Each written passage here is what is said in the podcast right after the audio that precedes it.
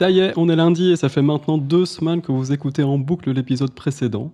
Délivrance, 45 nouvelles minutes de nos douces voix. Bonjour à toutes et à tous et bienvenue dans ce troisième épisode de la saison 2 de C'est quand la pause? C'est Lio Platine cette fois et j'ai à mes côtés ceux que tous s'arrachent pour leur humour quand ce n'est pas pour leur expertise. Nico et Jérôme. Salut les gars, vous allez bien? Salut Léo, salut Nico. Bah après autant de flatteries, ça ne peut qu'aller bien. hein, euh. Attends, voilà. attends. Et toi Léo, ça va? Oui, oui, bah super, je suis trop content d'être là comme d'hab et, euh, et bien accompagné. Nico, ça va? Salut, bah, tout roule euh, également. Euh, ouais, ça, ça va bien, content de, de démarrer ce troisième épisode. En fait, j'étais perturbé parce que dans la, la nomenclature des épisodes, moi j'étais au 11e. Pour toi, c'est le troisième de la saison 2. Faudra qu'on se mette d'accord, mais voilà, tout va bien.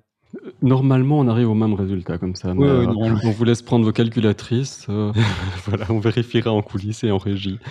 Donc, bah, c'est pas tout d'aller bien. Ce qui intéresse nos auditeurs et auditrices, c'est surtout de connaître ce qui vous occupe ou la petite anecdote croustillante. On s'était quitté la dernière fois, l'un en larmes suite à l'annonce de retraite sportive de Federer, et l'autre SBF, c'est-à-dire sans bureau fixe. Vous êtes remis? Euh, ouais, c'est vrai que de mon côté, j'étais pas très affecté par, euh, par euh, la, la retraite de, de Federer. Je pourrais cette fois vous partager euh, ma, ma tristesse euh, par rapport au, au décès euh, de Coolio, le célèbre rappeur américain. Mais je vais plutôt vous annoncer une bonne nouvelle. Attends, attends, Dans Coolio, il y a Cool et il y a Lio. hein. Wow, Voilà. Effectivement. bon. On comprend pourquoi on s'arrache notre humour. hein. J'ai, euh, au-delà de notre humour, j'ai une bonne nouvelle pour nos auditrices et auditeurs, c'est que le site du podcast est enfin en ligne. Yeah Vous pourrez le, le retrouver sous deux URL différentes parce que quand on aime, on ne compte pas. Alors, il y a soit cqlp.xyz, une URL un peu bizarre, soit Plein de points Scrabble. soit euh, c'est quand la pause.be, c'est quand la pause en un mot, évidemment. Alors, à travers ce site, vous allez retrouver tous les anciens épisodes, les descriptions euh, associées, les notes de, de chaque émission, quelques informations à propos de nous et surtout des témoignages. Alors, pour l'instant, vous le remarquerez, ces témoignages d'une certaine Anna Scofield, d'un certain Daniel Dupont et d'une autre Juliette Van Bries sont purement fictifs et d'ailleurs, ils sont écrits en latin. Donc, nous avons besoin de vous prenez quelques minutes pour euh, découvrir ce nouveau site web, peut-être après euh, cet épisode, et euh, ben, naviguer jusqu'en bas de ce site web où vous trouverez un formulaire de contact. À travers celui-ci, partagez-nous vos avis, vos commentaires, vos témoignages à propos du podcast pour qu'on puisse enrichir la partie euh, témoignages sur le site web. Et donc, nous serons ravis de publier tout ça, que ce soit positif, moins positif. On, prend tous les commentaires. Et donc, pour rappel, ça se passe sur cqlp.xyz. Voilà les nouvelles de mon côté. Et pour toi, Jérôme? Ben, D'abord, je suis assez euh, fier et excité aussi de ce lancement de ce nouveau euh, website. hein, après avoir pas mal euh, bossé dessus aussi, euh, c'est encore une étape, une étape dans, dans l'aventure et dans l'histoire de, C'est quand la pause. Euh, sinon, petite anecdote, euh, bah, hier, euh, j'ai passé une journée en, en workshop avec, avec mes collègues pour définir un peu notre, notre stratégie veille et comment faire en fait de la veille à différents, avec- sur base de différentes thématiques. Et donc, euh, c'est assez intéressant, même si voilà, je, je la fais évidemment euh, régulièrement, mais de bien réfléchir au, au pourquoi, de comment la faire, comment la partager avec les autres et autres. Donc, euh, Et quelles sont donc les bonnes pratiques que vous avez découvertes pour faire cette veille en équipe? Mais en fait, c'était pas au départ évident parce qu'on voyait la veille comme un, un gros machin à mettre en place avec plein de responsabilités. Et en fait, on a essayé de définir euh, différents petits quick wins qui peuvent être mis en place. Et donc, euh, voilà, tous les jours, euh, ben voilà, lire lire le journal pour certains ou d'autres c'était ben, s'abonner à une newsletter ou faire un événement. Parce qu'il y avait une discussion aussi sur à quelle fréquence faire la veille. On a passé beaucoup de temps là-dessus. Et en fait la conclusion était plus que c'est un, mindset d'essayer de se tenir au courant des choses mais vraiment vouloir tout maîtriser avec l'abondance euh, de canaux et d'informations, euh, bah, c'est évidemment un vœu pieux. Oh. Et comment vous partagez cette information pour qu'elle soit vraiment euh, au sein de Bah, l'équipe? Ça, on n'a pas encore vraiment euh, défini, c'est l'étape d'après. C'était vraiment d'abord pour se recentrer sur une, une définition un peu de c'est quoi la veille euh, et, à, et à quoi ça sert. Euh, et alors après, c'est de lever les différents freins qui nous empêcheraient de, de faire la veille. Et donc, dans une seconde étape, c'est bien effectivement de, de voir comment est-ce qu'on peut le, comment est-ce qu'on peut partager cette veille-là aussi. Cool. Et toi, euh, Léo, une petite euh, anecdote, actualité? Ben ouais, moi je vais vous faire rentrer un petit peu euh, dans ma vie avec un, un suivi de- des précédentes actualités, c'est-à-dire que vous je vous ai déjà parlé de mon vélo électrique, je vous ai déjà parlé de Logsec. Eh bien, on va encore en reparler un petit peu maintenant pour voir, heu, pour voir ce que j'en ai fait. Donc Logsec, en fait, je je m'accroche, c'est plutôt pas mal. C'est donc c'est cet outil, libre de droit, heu, gratuit, heu, qui vous permet de prendre, heu, des notes sous forme de points, mais qui permet plus que ça et donc je suis en train de l'apprivoiser pour le plus que ça, c'est-à-dire pour, les plugins qui peuvent s'y greffer, notamment, sans quitter le flux de de la prise de notes. On peut envoyer directement des tâches dans, Todoist, qui est un autre outil que j'utilise et heu et c'est vachement pratique aussi pour l'anno l'annotation de de PDF vu qu'on peut il y a un lecteur interne, on peut annoter le PDF et heu, automatiquement les les notes ou heu, les les segments qui sont highlightés, surlignés, peuvent être extraits pour figurer en texte plein dans, dans l'outil, Logsec. Donc je m'accroche, c'est hyper satisfaisant, on peut faire des templates facilement aussi, notamment pour les réunions, donc c'est c'est cool. C'est sans Et doute pas la dernière fois que je vous en parlerai. Ouais et je dois avouer qu'il il en parle tellement, même en dehors des épisodes, qu'il m'a déjà un peu convaincu. J'ai installé Logsec, j'ai commencé à l'utiliser, je pourrais peut-être vous faire aussi un compte rendu d'expérience, heu, d'ici, heu, quelques jours à quelques semaines.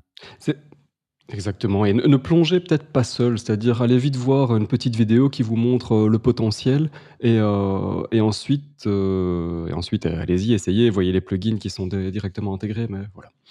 Heu, l'autre petite actualité donc concernant le vélo, donc j'en ai bien fait l'acquisition et je ne suis pas peu fier de dire qu'on a déjà économisé 150 kilomètres de de trajet non fait en voiture, donc heu, c'est pas encore grand-chose, mais heu, c'est toujours mieux qu'utiliser du carburant. Hem et enfin une petite, je vous préviens qu'il y aura peut-être quelques un peu de pollution sonore parce qu'il y a des travaux pas très loin. Bon pour le moment, ils sont, heu, à l'arrêt, mais heu, voilà, désolé, on s'arrêtera pas, heu, s'il y a des des bruits, mais c'est pour ça qu'on s'excuse une bonne fois pour toutes. On espère que que ça ira, mais pour pour l'instant, ça va. On ils sont ils sont en pause, hein? Oui, oui, ils sont ils sont en pause et je je les soupçonne de s'arrêter assez tôt, mais c'est pas plus mal. Bon, c'est parti pour le grand plongeon dans le sujet du jour. Alors pour le coup, cette fois, on va se demander si le numérique doit occuper une part décisive de la formation. Non pas tant dans l'activité de formation elle-même, donc on parle pas de PowerPoint, de LMS, d'interactivité comme on l'a déjà fait ou autre, mais dans la manière dont elle s'organise. Donc, je lâche le mot, peut-on former sans adaptive learning ou apprentissage adaptatif? Faites attention, c'est pas facile. Adaptive, adaptatif, adaptive anglais, adaptatif français, selon vos accointances linguistiques. Donc je suis remonté un petit peu, je me suis dit: «Bah, je vais pas faire de de grandes recherches, heu, en bibliothèque», mais je suis remonté un petit peu dans le passé et dans les années 70, le terme existait, évidemment, mais était associé à situation de handicap. Donc heu, plus tard, un article de 88 encore, parle d'Adaptative Learning Environment Model, le ALEM, A-L-E-M. Je suis pas sûr que ce soit plus connu que ça, mais il s'agit alors d'a d'adapter la classe pour que puissent être accueillies des personnes en situation de handicap. Donc l'adaptative learning, c'est en quelque part, d'abord adapter l'environnement pour que se passe bien, heu, l'apprentissage de personnes en en besoin, heu, spécifiques. La même année, donc on est en en 88 encore, la notion est employée pour parler du fait que l'enseignant doit être plus flexible et laisser les élèves prendre le contrôle de leurs apprentissages. Donc c'est-à-dire, ils peuvent, heu, remanier des tâches qui leur sont données et donc c'est une autre manière de voir l'adaptatif, c'est, heu, en termes de flexibilité du point de vue de l'enseignant et de liberté du point de vue de l'apprentissage et heu, j'ai bientôt fini, vous en faites pas. C'est qu'au début des années 2000 que je trouve une occurrence, même une définition de l'adaptive learning tel qu'on se l'imagine aujourd'hui. Mais bon, on est en 2002, la revue s'appelle Computers and Education, donc ça vous donne déjà un petit peu la couleur et avec un langage un peu de ce de ce temps-là, donc c'est assez amusant. C'est, je je cite: «La dimension adaptative de ces systèmes prend principalement en charge la communication entre le système et l'apprenant en adaptant le contenu ou l'apparence des hypermédias au niveau de connaissances, aux objectifs et aux autres caractéristiques de chaque apprenant. Les principaux objectifs sont les suivants: protéger les apprenants de la surcharge cognitive et de la désorientation en les aidant à trouver le contenu et le chemin les plus pertinents dans l'hyperespace».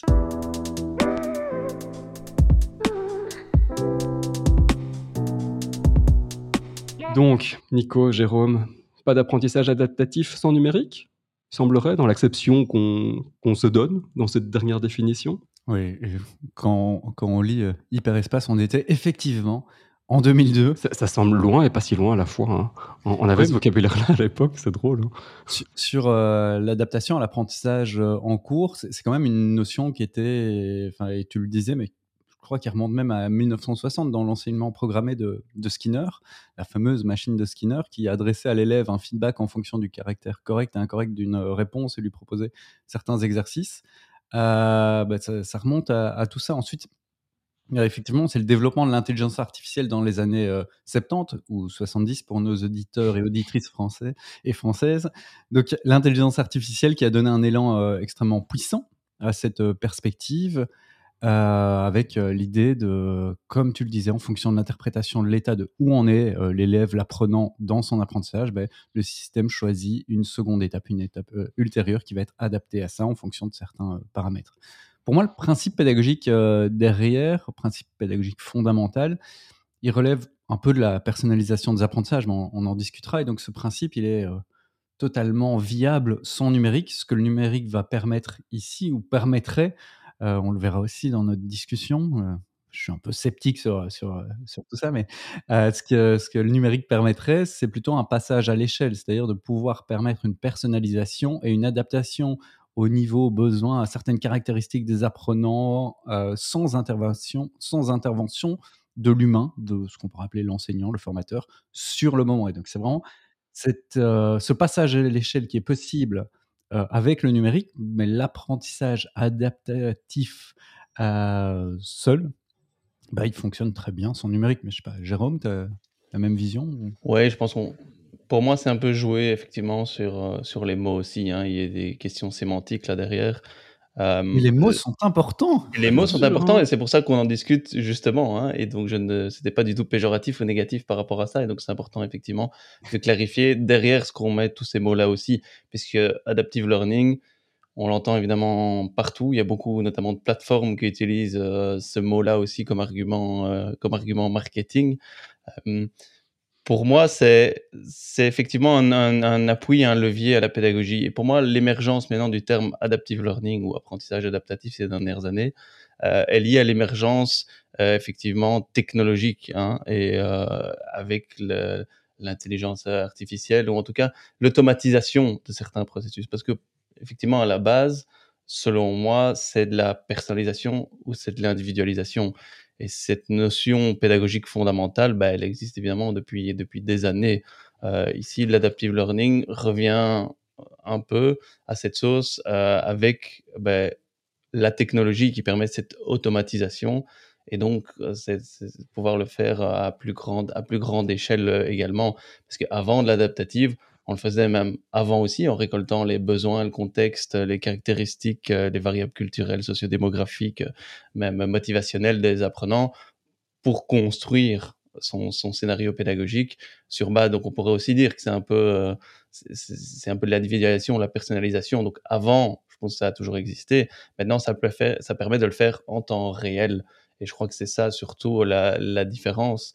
et ça, ben, avec la numérisation, euh, c'est l'évolution qu'il y a eu plus que la, révolution ou une innovation en, tant que telle. Quoi. Donc, c'est vraiment pour moi l'utilisation de la technologie, de l'individualisation ou la personnalisation. Pour un certain euh, confort de l'apprenant finalement, parce qu'il se Ouais, pour un certain confort. Et, là où moi, il faut être prudent par rapport à l'utilisation de cette technologie-là comme de manière générale, pour moi, la technologie est effectivement neutre et ça reste un outil mmh et de voir comment est-ce qu'on l'intègre et on l'utilise. Et donc, euh, pour moi, peut-être déjà dans le débat, mais je ouais, oui, parce qu'on va y venir au, débat. Euh, avec toi, mais parce qu'ici, c'est pas une technologie euh, neutre en soi qu'on va pouvoir s'approprier. Cette technologie-ci, elle est quand même développée par des humains avec qui utilisent, qui vont développer des algorithmes. Ces algorithmes ont des choix, parfois des choix politique en quelque sorte, euh, voit l'apprenant d'une certaine manière, voit la pédagogie d'une certaine manière, et donc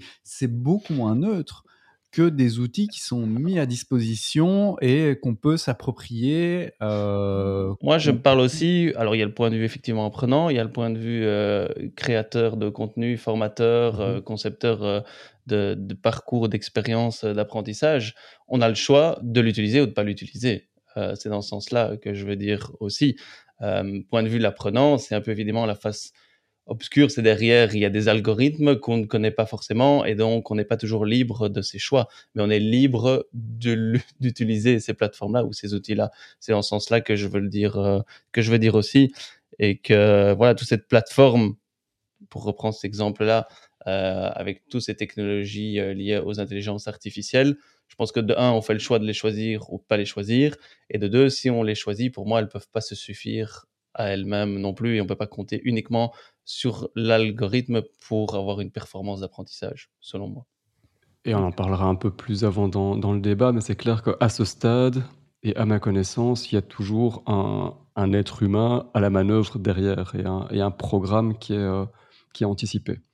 On en reparle un, peu, un, peu, plus loin. Allez, moi je prends toujours l'exemple, c'est bien de savoir.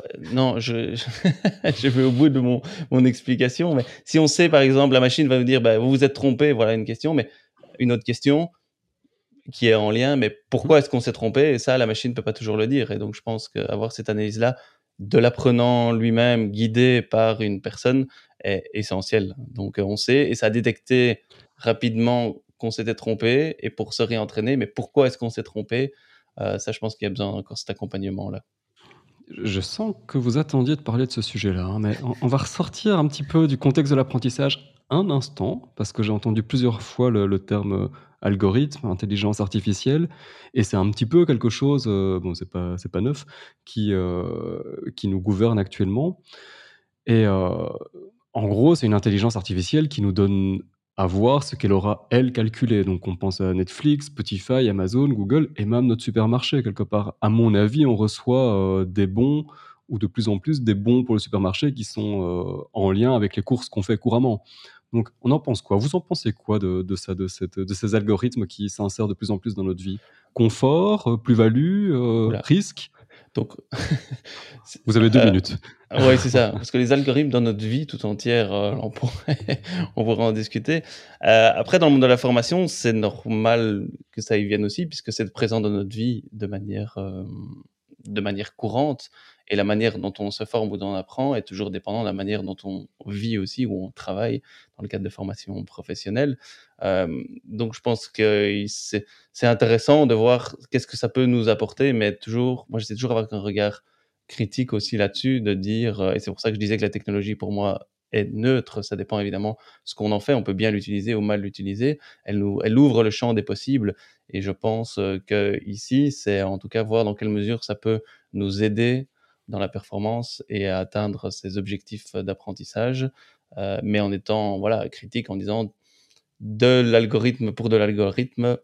Et puis déjà aussi, est-ce que c'est à la portée de tout le monde de comprendre ce qu'il y a dans l'algorithme? Perso, je comprends le principe, mais pas beaucoup plus que ça non plus pour pouvoir dire euh, je me l'approprie complètement.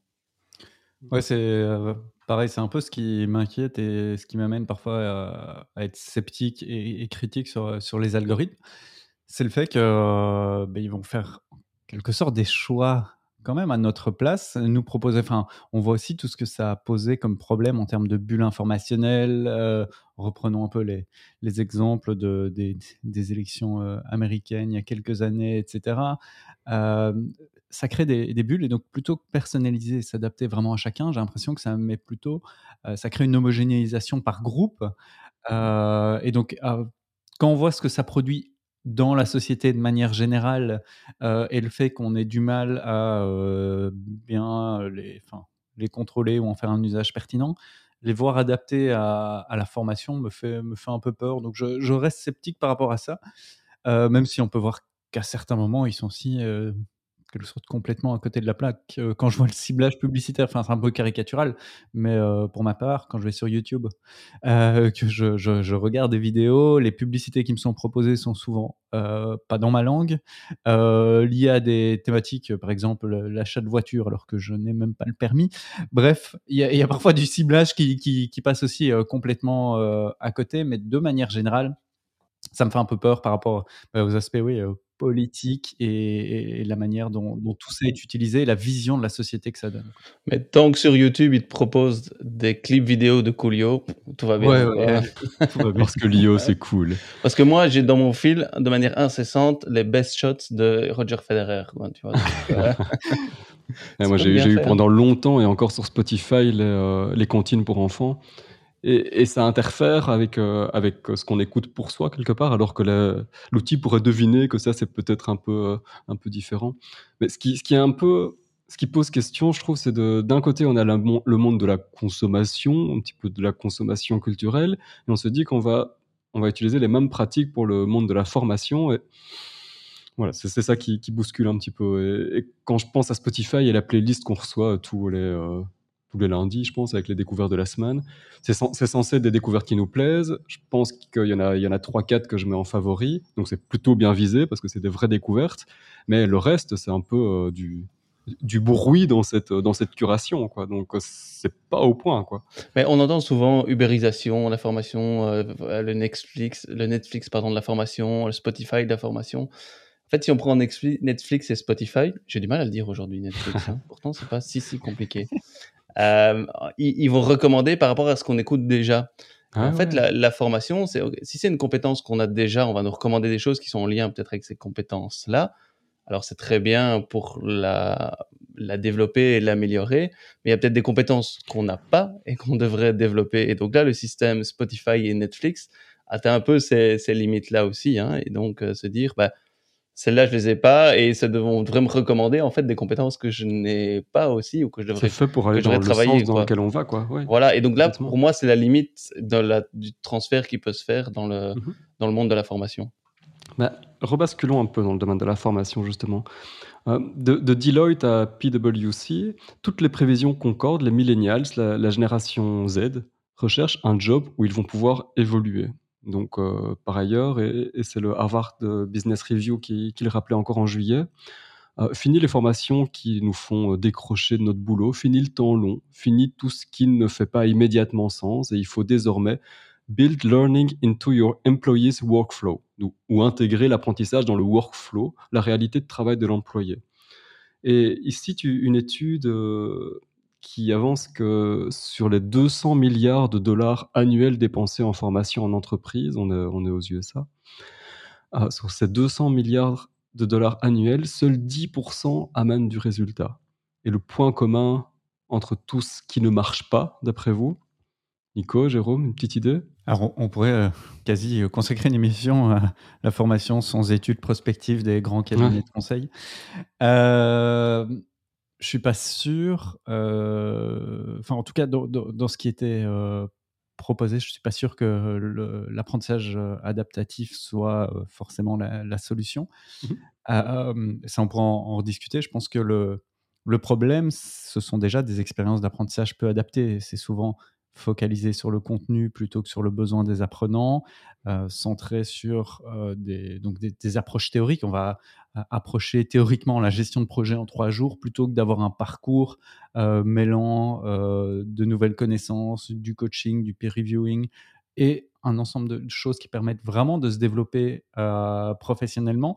Donc je pense que la mauvaise qualité ou le, peu de résultats euh, je ne sais pas si on peut dire 10%, euh, que 10% des formations amènent du résultat, mais peu de résultats viennent, euh, viennent de tout ça. Et d'ailleurs, petit placement de produit pour ma, propre newsletter dans laquelle j'écrivais il y a quelques semaines un article intitulé La formation professionnelle est morte et où je fais cette analyse effectivement des nouveaux comportements d'apprentissage et que veulent dire ces nouveaux comportements d'apprentissage par rapport à la manière dont se déroule la formation aujourd'hui?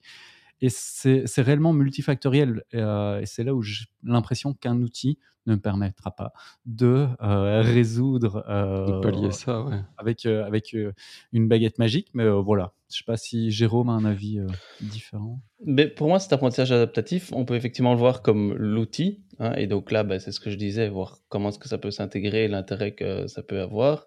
maintenant, il y a aussi le, le mindset, on va dire.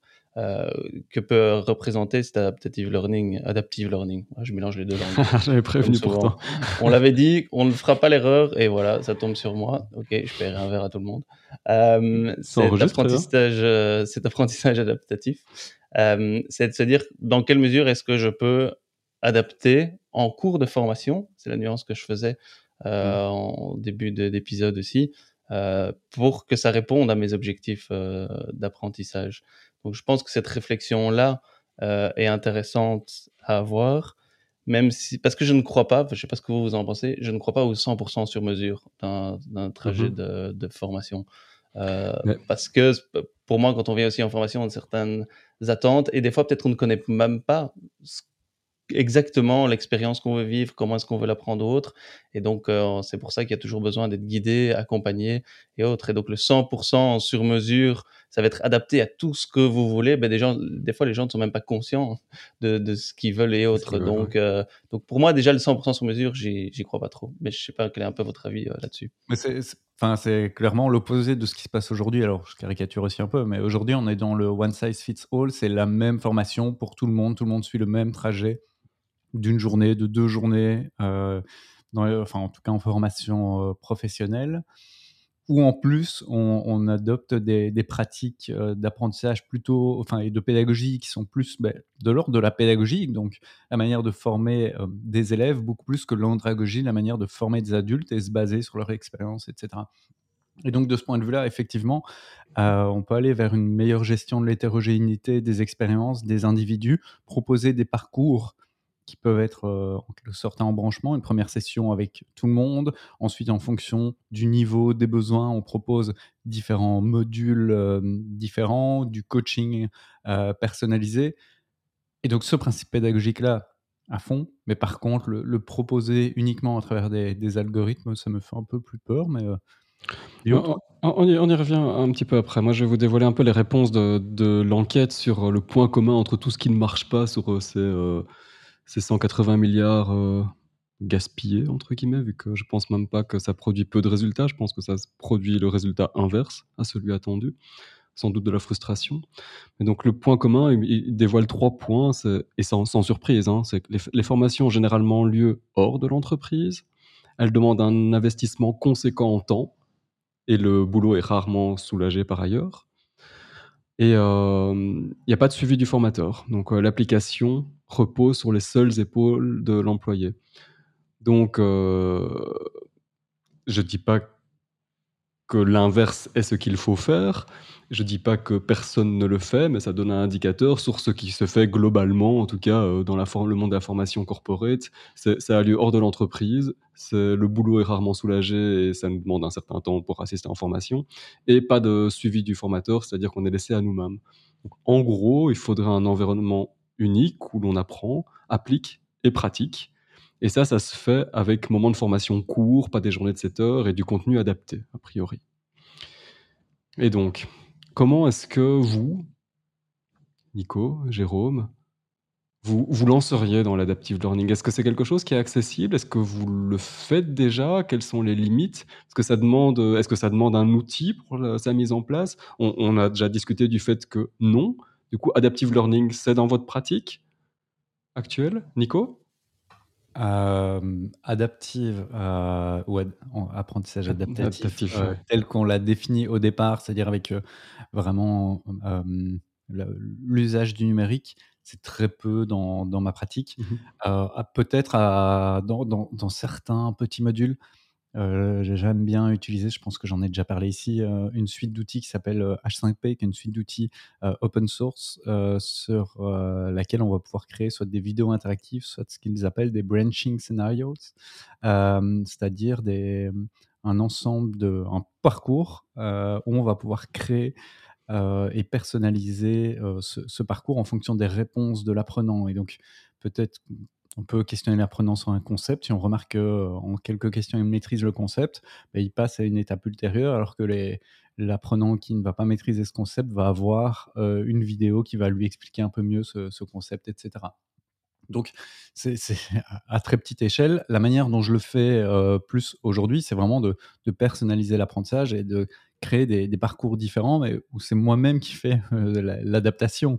Je vais proposer certains exercices à certains participants pendant que je vais en prendre d'autres pour, euh, pour leur fournir euh, de l'information complémentaire, pour revenir sur une difficulté, etc.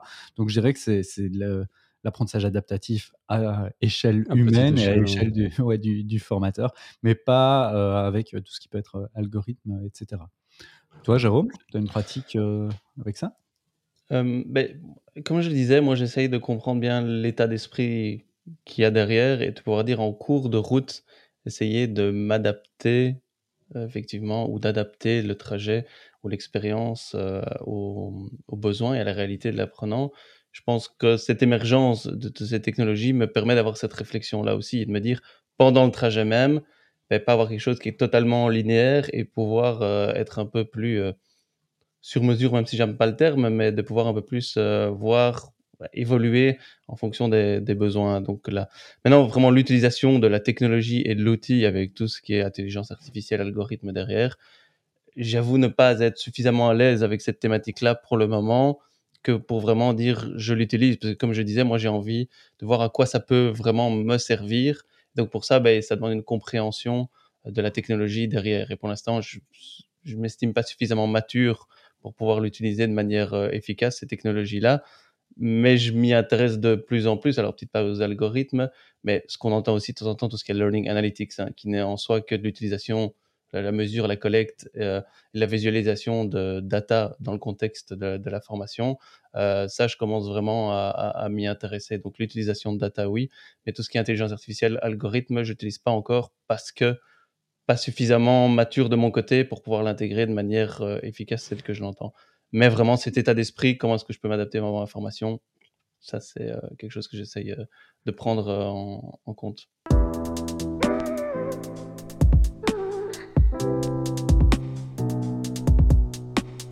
Peut-être que celui qui est le plus proche du sujet, parce qu'il travaille quand même pour une entreprise qui, qui promeut cet apprentissage adaptatif, même si dans le cadre du podcast, ses propos sont indépendants.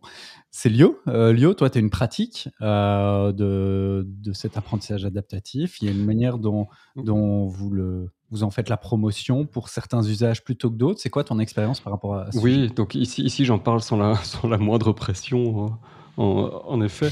Et, euh, et c'est vrai que j'ai la chance de, de, découvrir un petit peu le, le sujet de, de, très près parce que la, la boîte donc MySkillCamp euh, boss euh, a racheté euh, Domosio, qui est une, boîte qui faisait de l'adaptative learning. Et, du coup, j'étais un peu forcé de m'y intéresser et de comprendre tout d'abord ce que c'était, vu que j'étais assez étranger au sujet. Donc, je, suis, je, vois de quoi il s'agit depuis peu de temps, finalement, depuis six mois, neuf mois, quelque chose comme ça. Et euh, j'ai pu voir concrètement ce que ça, ce que ça donnait avec, euh, dès qu'on disposait des technologies pour, euh, pour en faire à plus grande échelle, justement. Et en deux mots, parce qu'on en reparlera encore un petit peu après dans, dans le débat, je trouve ça Vraiment pas mal du tout, pourvu qu'on puisse garder une certaine granularité des, ressources qu'on va, qu'on va suggérer et pas, et pas faire euh, des, chemins avec euh, ah bah suis tel gros bloc et ensuite va voir tel gros bloc. Non, si on peut garder quelque chose de fin, ça permet de faire des, euh, parcours relativement personnalisés. Relativement pourquoi? Parce que tout est anticipé évidemment. C'est-à-dire qu'on on démarre par un questionnaire de, de positionnement, voire d'auto-positionnement, et à chaque ressource, on a assigné euh, une, enfin, chaque compétence voit assigner différentes ressources. Des ressources sont euh, de différents niveaux et donc finalement c'est en fonction de ces questionnaires, on va voir de quel niveau on est et la machine va nous suggérer ce qui va nous permettre de, de monter dans les niveaux et de ne pas avoir à suivre des contenus pour des niveaux pour lesquels on est déjà à un niveau suffisamment élevé, avec des réajustements en cours de route. Donc je trouve ça, je trouve ça pas mal du tout. Ça demande encore pas mal de travail, euh, beaucoup de travail en amont au niveau de la scénarisation, mais euh, assez intéressant. Pas encore tout à fait abouti, et il y a moyen d'automatiser d'autres choses, mais c'est plutôt, plutôt intéressant. Et ça se fait essentiellement au niveau du contenu alors qui est proposé? L'adaptation du contenu proposé en fonction de la personne? Tout à fait. Pour le moment et la manière dont je le vis, c'est avec, euh, une adaptation de contenu. Euh, et c'est un petit peu un chemin que je voulais que je voulais relever tout à l'heure, c'est que dans les occurrences dont je parlais au début de l'épisode, on était d'abord dans une adaptation de l'environnement. Un petit peu, on adapte l'environnement à l'apprenant, d'abord en situation de handicap, mais mais pas uniquement. Ensuite, ça a concerné plutôt la le formateur, donc il doit être plus flexible, il doit s'adapter, il doit être adaptable quelque part aux, réponses euh, des, élèves qui sont qu'on libère un petit peu de, la contrainte. Et maintenant, j'ai l'impression que l'adaptive concerne beaucoup plus les contenus, comme tu, comme tu le relèves, donc euh, beaucoup moins l'environnement. Euh, etc. Il y a un focus sur les contenus qui est, qui est pas mal, mais qui est loin d'être le tout de, de l'apprentissage. Tu veux peut-être réagir à ça justement? Bah, Parce que moi, je, je me dis, il y a peut-être trois niveaux sur lesquels on peut s'adapter, on va dire, en cours. Ben, il y a l'aspect sur la forme hein, et dire est-ce qu'ils ont besoin à ce moment-là de petite vidéo, d'un petit texte, d'un petit voilà sur l'activité qui peut être proposée. Il y a le séquençage et l'ordre des choses aussi, en disant bah ok maintenant mmh peut-être celui-là, celui-là, celui-là. Donc ça, je pense que ça peut aussi être adapté en cours de route. Et puis il y a le niveau aussi en disant bah ils sont déjà là où il ou elle est déjà à, ce niveau-là et donc ça peut adapter aussi ce, ce contenu-là. Donc moi c'est un peu les trois les trois manières que j'essaye de voir dans l'adaptation en cours de, cours de trajet. Mais ça reste une, réelle difficulté et c'est pour ça que jusqu'à aujourd'hui, enfin, je faisais quelques petites recherches. En non, moi je trouve ça super euh, facile, hein, Nico. Franchement, je vois pas pourquoi. euh, dans ces recherches, euh, ben, on, remarque que c'est même s'il y, y, a des colloques, il y a beaucoup de scientifiques qui travaillent sur le sujet il n'y a pas encore réellement de, résultats euh, effectifs. Il y, a, une complexité de réussir à modéliser à la fois les comportements des apprenants, de modéliser la pédagogie, de modéliser euh, l'algorithme en, lui-même. Euh, et donc là, il y, a, vraiment des, des, enjeux et toute une complexité. C'est beau en quelque sorte sur le papier ou appliqué à des, des domaines spécifiques ou par exemple effectivement sur de la recommandation de contenu. Quand on va être sur une analyse beaucoup plus fine euh, des, comportements des, apprenants, c'est assez euh, complexe. Pour euh, moi-même avoir travaillé en 2018 sur le sujet, on a essayé de développer non pas de l'apprentissage adaptatif, mais juste des, learning analytics, donc l'analyse de traces d'étudiants utilisant de la vidéo à des fins d'apprentissage c'était assez difficile de, modéliser et de critérier les comportements des étudiants. Est-ce qu'un étudiant qui regarde une vidéo de A à Z est plus engagé qu'un étudiant qui fait des pauses? Euh, Est-ce qu'un étudiant qui utilise la, fonctionnalité plein écran et donc qui n'a que la vidéo sur son, sur son écran est plus engagé? Donc là, il y, a plein de choix qui doivent être euh, réalisés pour créer l'algorithme et pouvoir en tirer des, des, analyses. Et ça, c'est tout un travail. Il y a vraiment une complexité euh, pour moi dans, au, niveau de l'apprentissage de réussir à modéliser les comportements et les pratiques euh, d'apprentissage. Donc ça, ça reste un travail. C'est là où pour l'instant, c'est de mon point de vue un, argument très, très intéressant, marketing, etc. Mais ça, nécessite encore pas mal de, de travail. C'est clair qu'il y a plein de paramètres dont, on ne pourra jamais réussir à tenir compte. Et, euh, et, le but de travailler avec la machine, le but de la manière de lui apprendre des choses, c'est de, de fonctionner par des, des, patterns qui vont euh, aider à, à, ranger dans les bonnes cases. Hein. Le but, c'est toujours d'être mis dans, dans, une bonne case. C'est pas de, de, pouvoir créer des nouvelles cases juste pour nous, euh, qui tiennent compte complètement de nous et qui. Enfin, c'est pas encore abouti, ça, ça c'est clair. Et, c'est là où, euh, effectivement, c'est réduire les individus à, des patterns ou à des schémas préétablis. Pour moi, c'est on cherche l'individualisation et la personnalisation, mais j'ai peur qu'on aille vraiment vers euh, une homogénéisation qui va mettre à l'écart ceux qui ont des, effectivement des comportements à la marge ou des besoins à la marge. Et donc, euh, tout le monde doit rentrer dans un certain nombre de moules qui ont été définis, beaucoup plus. Au moins, il y en a plusieurs.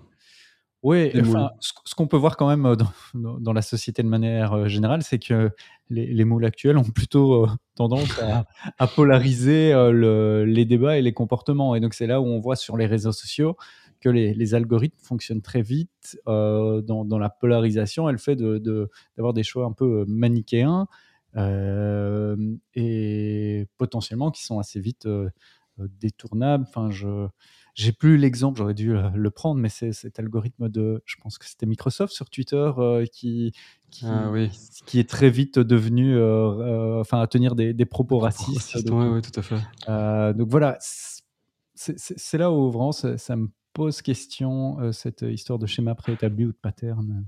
Mais Jérôme Moi, je pense, sans en faire un débat sur euh, les algorithmes et l'intelligence artificielle, même, si même si c'est ça qui est effectivement euh, derrière cet adaptive learning, euh, je pense que les, les... c'est un vrai enjeu, les personnes effectivement à la marge qu'on doit aller chercher. Donc, mettre des gens dans des cases, c'est vraiment très contre-productif, je pense, à un moment, et c'est pas ça qu'on cherche non plus, nous, pour une, mmh une efficacité, une performance d'apprentissage.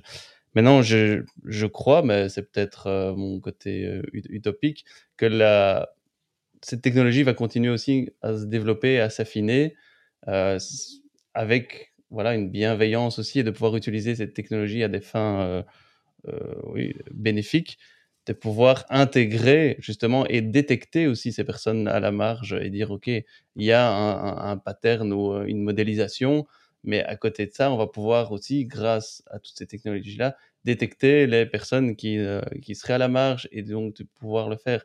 Mais je reste après persuadé que c'est une technologie qui doit être, euh, qui doit être accompagnée. et donc le risque maintenant, c'est de le lancer à fond dedans sans trop comprendre, en sachant qu'elle se lance et qu'elle arrive dans le monde de l'apprentissage. Au, départ, les plateformes LMS aussi, personne ne voulait trop rentrer dedans en disant, mais je sais pas trop ce que c'est, je comprends pas comment ça fonctionne. Maintenant, voilà, on comprend un peu mieux comment ça fonctionne. Alors, c'est une autre dimension, évidemment, avec les algorithmes, hein, ça donne d'autres compétences. Mais je suis, euh, voilà, je suis plutôt optimiste de dire pour l'instant, pas tout de suite, mais à voir comment ça peut évoluer ou pas. Mais en tout cas, suivre la chose. Nico, tu voulais réagir c'est là où le mot a été euh, lâché tout à l'heure, euh, à la fois, je crois, chez, chez Jérôme et, de mon côté. Mais c'est euh, le terme de learning analytics, d'analyse des traces, qui me semble peut-être une utilisation à l'heure actuelle plus adaptée de, des données d'apprentissage, c'est-à-dire d'utiliser une analyse des données d'apprentissage, voire des comportements pédagogiques, pour la reproposer aux utilisateurs. Souvent, on, va voir que euh, cette analyse des traces va être proposée sous forme de, tableau de bord aux utilisateurs pour euh, réguler soit leurs apprentissages, soit euh, la pédagogie. et de, de, ce point de vue-là, d'ailleurs, je vous invite, si, si c'est un sujet qui vous intéresse, à aller voir l'outil Ma réussite de l'université Laval. Euh, pas que les Québécois soient toujours euh, meilleurs, mais en tout cas, c'est un chouette outil qui permet euh, de proposer à des étudiants universitaires une vue sur leur parcours et qui les informe dès qu'ils ont des comportements qui risqueraient de, les amener à, échouer ou à aller vers des, comportements de, d'échec et donc qui va leur fournir des conseils, des, de l'aide de, ce point de vue-là. C'est une utilisation de la donnée qui me semble peut-être plus adaptée que le l'apprentissage adaptatif et, cette donnée, enfin cette approche un peu opaque de l'usage des données. J'ai failli en parler évidemment des learning analytics aussi, et j'y voyais une certaine forme de continuité parce que l'usage qu'on espérait en faire, à l'époque on se disait, bah tiens, dans, Moodle, euh, il y a plein de données, euh, on ne sait pas les lire, mais il y a plein de données et, on est rassuré. Euh, notre espoir à l'époque, c'était de nous dire, bah tiens, on va pouvoir faire adapter le parcours aux usages. Mais alors, c'était aux usages majoritaires à la base. Alors que l'avantage ici, ou, de, quel avantage qui pourrait y avoir à l'adaptative à l'adaptive learning, voilà, c'est fait. C'est euh, d'avoir quelque chose de plus, de plus euh, personnalisé. Quand on voit l'usage des Learning Analytics, ben, même dans, dans l'outil euh, propre à la plateforme Moodle, c'est un, outil qui va prévenir des comportements des étudiants à risque, donc il prévient le formateur s'il y a des élèves qui peuvent être en, décrochage. Et donc ça permet aussi de, de mettre le l'emphase là-dessus et de pouvoir, en tant qu'enseignant ou formateur, se dire je vais vers ces élèves et je leur propose une solution qui semble adaptée aussi à leur profil. donc, dans les Learning Analytics, l'intérêt de mon point de vue, c'est qu'on sert une information aux utilisateurs pour qu'eux-mêmes prennent des décisions, qu'ils soient directement étudiants et qu'ils adaptent leur comportement, ou enseignants pour qu'ils aillent vers les étudiants.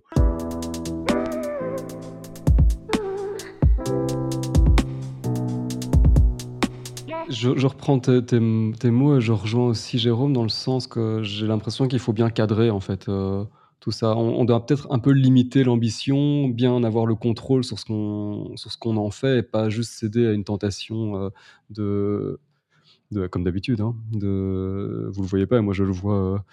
Euh, Jérôme opiné du chef avec des yeux qui montent au ciel un petit peu. ah oui, on doit faire attention plutôt que de lancer tête baissée, quoi, tout simplement ça. Et, et si on en vient Attention à la prise de position finale.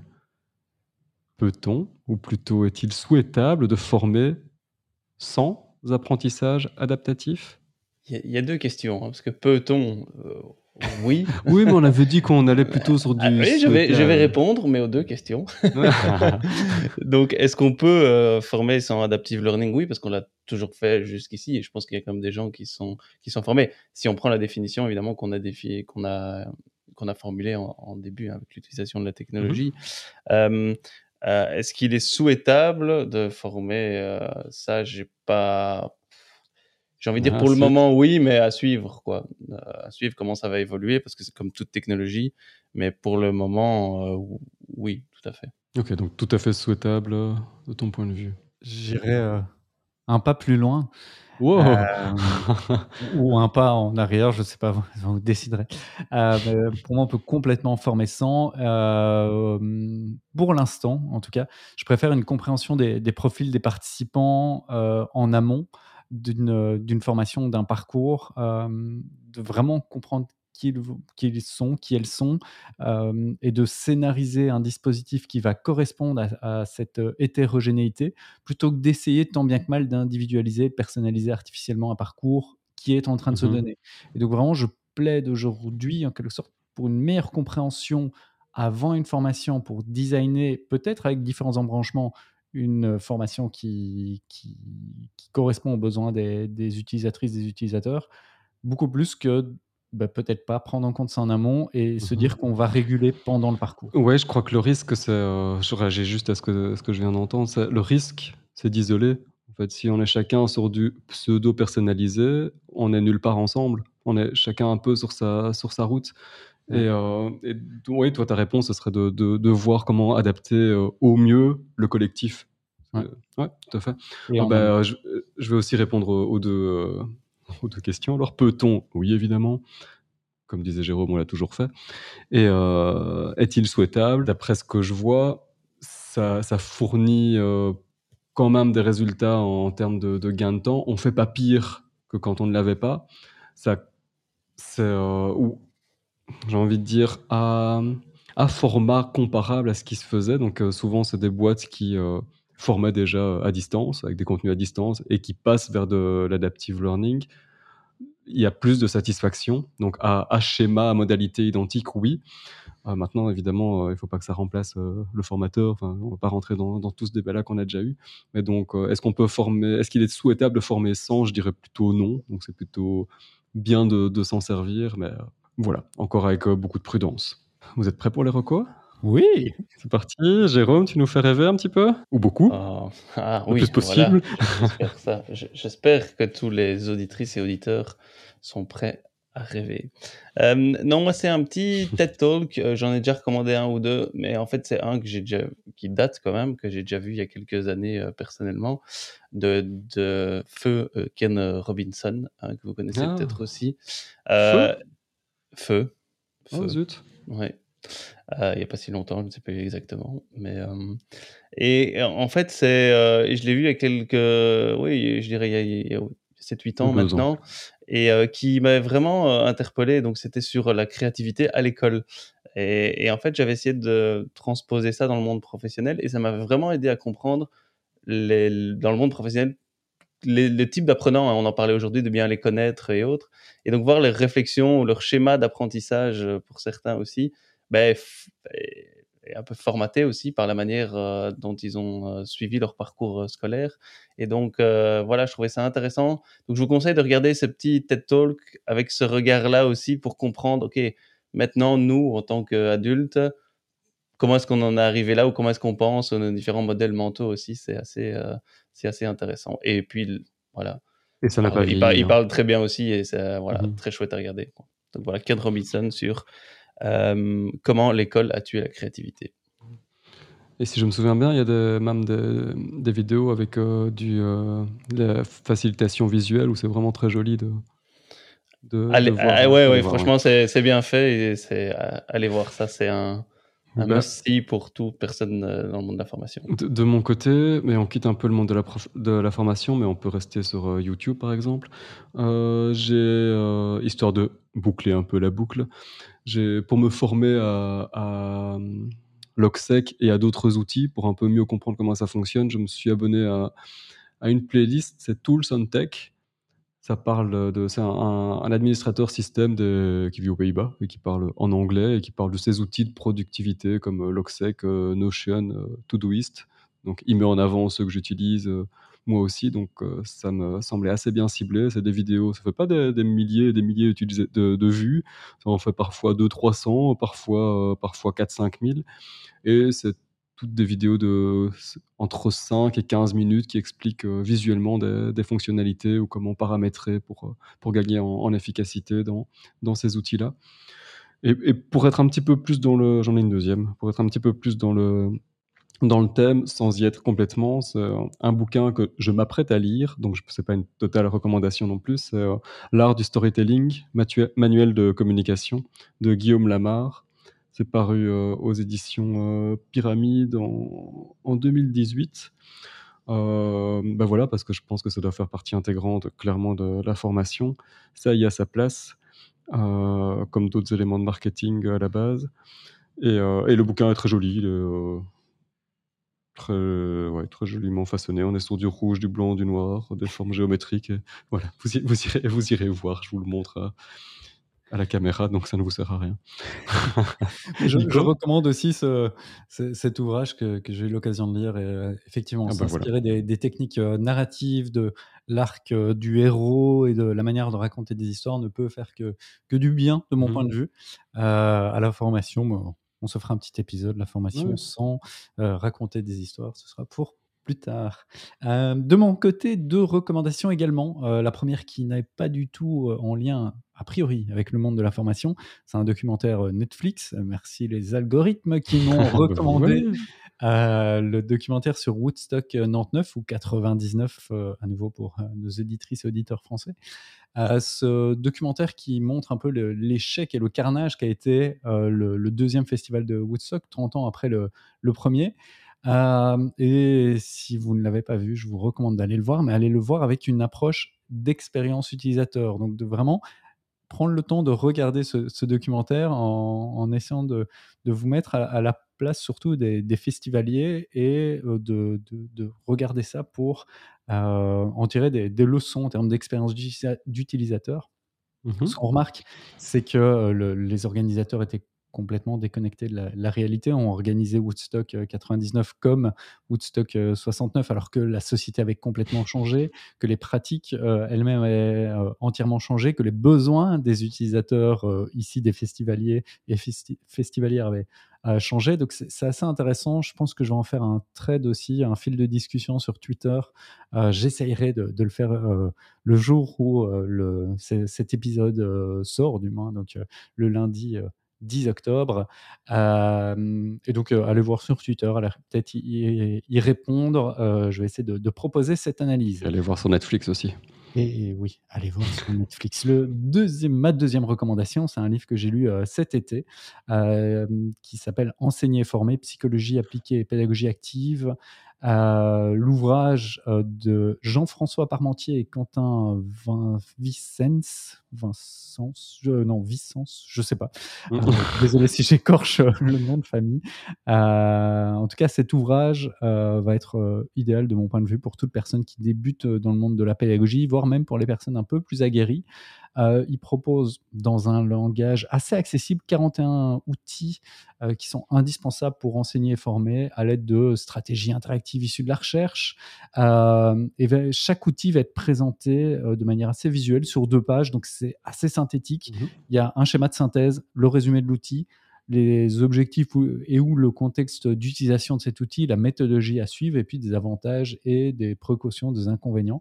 C'est simple, efficace et vraiment c'est un chouette outil basé à nouveau sur des résultats de recherche scientifique, donc c'est une manière, heu, assez intéressante d'avoir vulgarisé des travaux de recherche. Voilà pour mes 2 recommandations. Eh ben, merci beaucoup à tous les 2 et donc vous les retrouverez évidemment sur le nouveau site. Allez voir, c'est l'occasion de de le découvrir. Heu, il est en ligne depuis aujourd'hui si vous êtes, heu, si vous nous écoutez, heu, le jour de la parution du de cet épisode. Ruez-vous Bah, j'imagine que tous les gens ont déjà été voir le site, en écoutant l'épisode, hein? Sans doute. sans doute, Probablement. hein, probablement. Le serveur peut assumer la charge, ne vous en faites pas. Bon, on arrive à la fin de cet épisode et il me reste à vous remercier l'un et l'autre, ainsi que vous toutes et tous qui nous écoutez. Merci d'être fidèle au poste. Bienvenue à ceux qui, qui ont commencé par cet épisode. Euh, ne nous lâchez pas, il y a encore plein d'épisodes euh, à venir. Et à propos de prochains épisodes, Nico, un petit teasing sur le, le prochain, le sujet du prochain? En parlais de manière euh, très rapide dans cet épisode-ci. Tu nous disais que les formations avaient généralement lieu en dehors de Mhm. l'entreprise pour avoir lieu ben, souvent dans des, ce qui ressemble à des salles de classe, euh, au mieux disposées en, U, au pire en randonnion, on entasse euh, un certain nombre d'apprenantes et, d'apprenants. Et donc, on va parler de ces euh, espaces d'apprentissage, de quels impacts ont ces espaces d'apprentissage, et finalement, est-ce qu'on peut former sans espace euh, d'apprentissage C'est un peu plus qu'un teasing, mais vous verrez plein de choses à venir dans ce prochain épisode. Euh, je vous rappelle euh, quelque chose dont on a parlé en, en début d'épisode. Euh, vos témoignages, donc vous allez le voir, le site a besoin de vous, a besoin de vos retours. Donc remplissez le formulaire en, en bas de- du site ou bien faites-nous parvenir vos témoignages d'une manière ou l'autre avec le hashtag CQLP par exemple. Et, ou aidez-nous à traduire ces témoignages qui sont en latin. Euh, Non, non. ça, non. Donnez-nous de vrais témoignages. Donnez-nous vos vrais témoignages, ce sera mieux. Bon, bah rendez-vous dans deux semaines ou euh, quand vous voulez sur Twitter et LinkedIn avec le, le hashtag que je répète, hashtag CQLP. Euh, bah à bientôt les gars et bientôt tout le monde. À À bientôt. sur cqlp.xyz ou c'est quand la pause.be. Salut À très bientôt. Ciao.